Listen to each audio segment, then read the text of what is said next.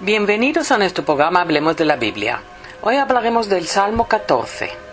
En este salmo, relativo a la perversión del hombre, el salmista manifiesta que no puede entender a los incrédulos y que debido a su incredulidad obran con maldad y oprimen a los débiles. Se pregunta cómo es que no saben que Dios está atento a los actos de los seres humanos. Se lee en los versículos 3 y 4. Pero todos se han ido por mal camino, todos por igual se han pervertido. Ya no hay quien haga el bien, no hay ni siquiera uno.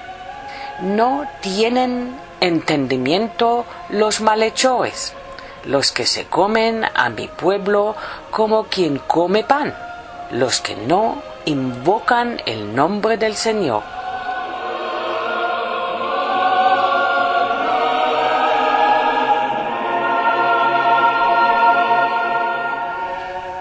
En el versículo 7 pide al Señor que devuelva a su pueblo al buen camino. Ojalá que del monte de Sión venga la salvación de Israel.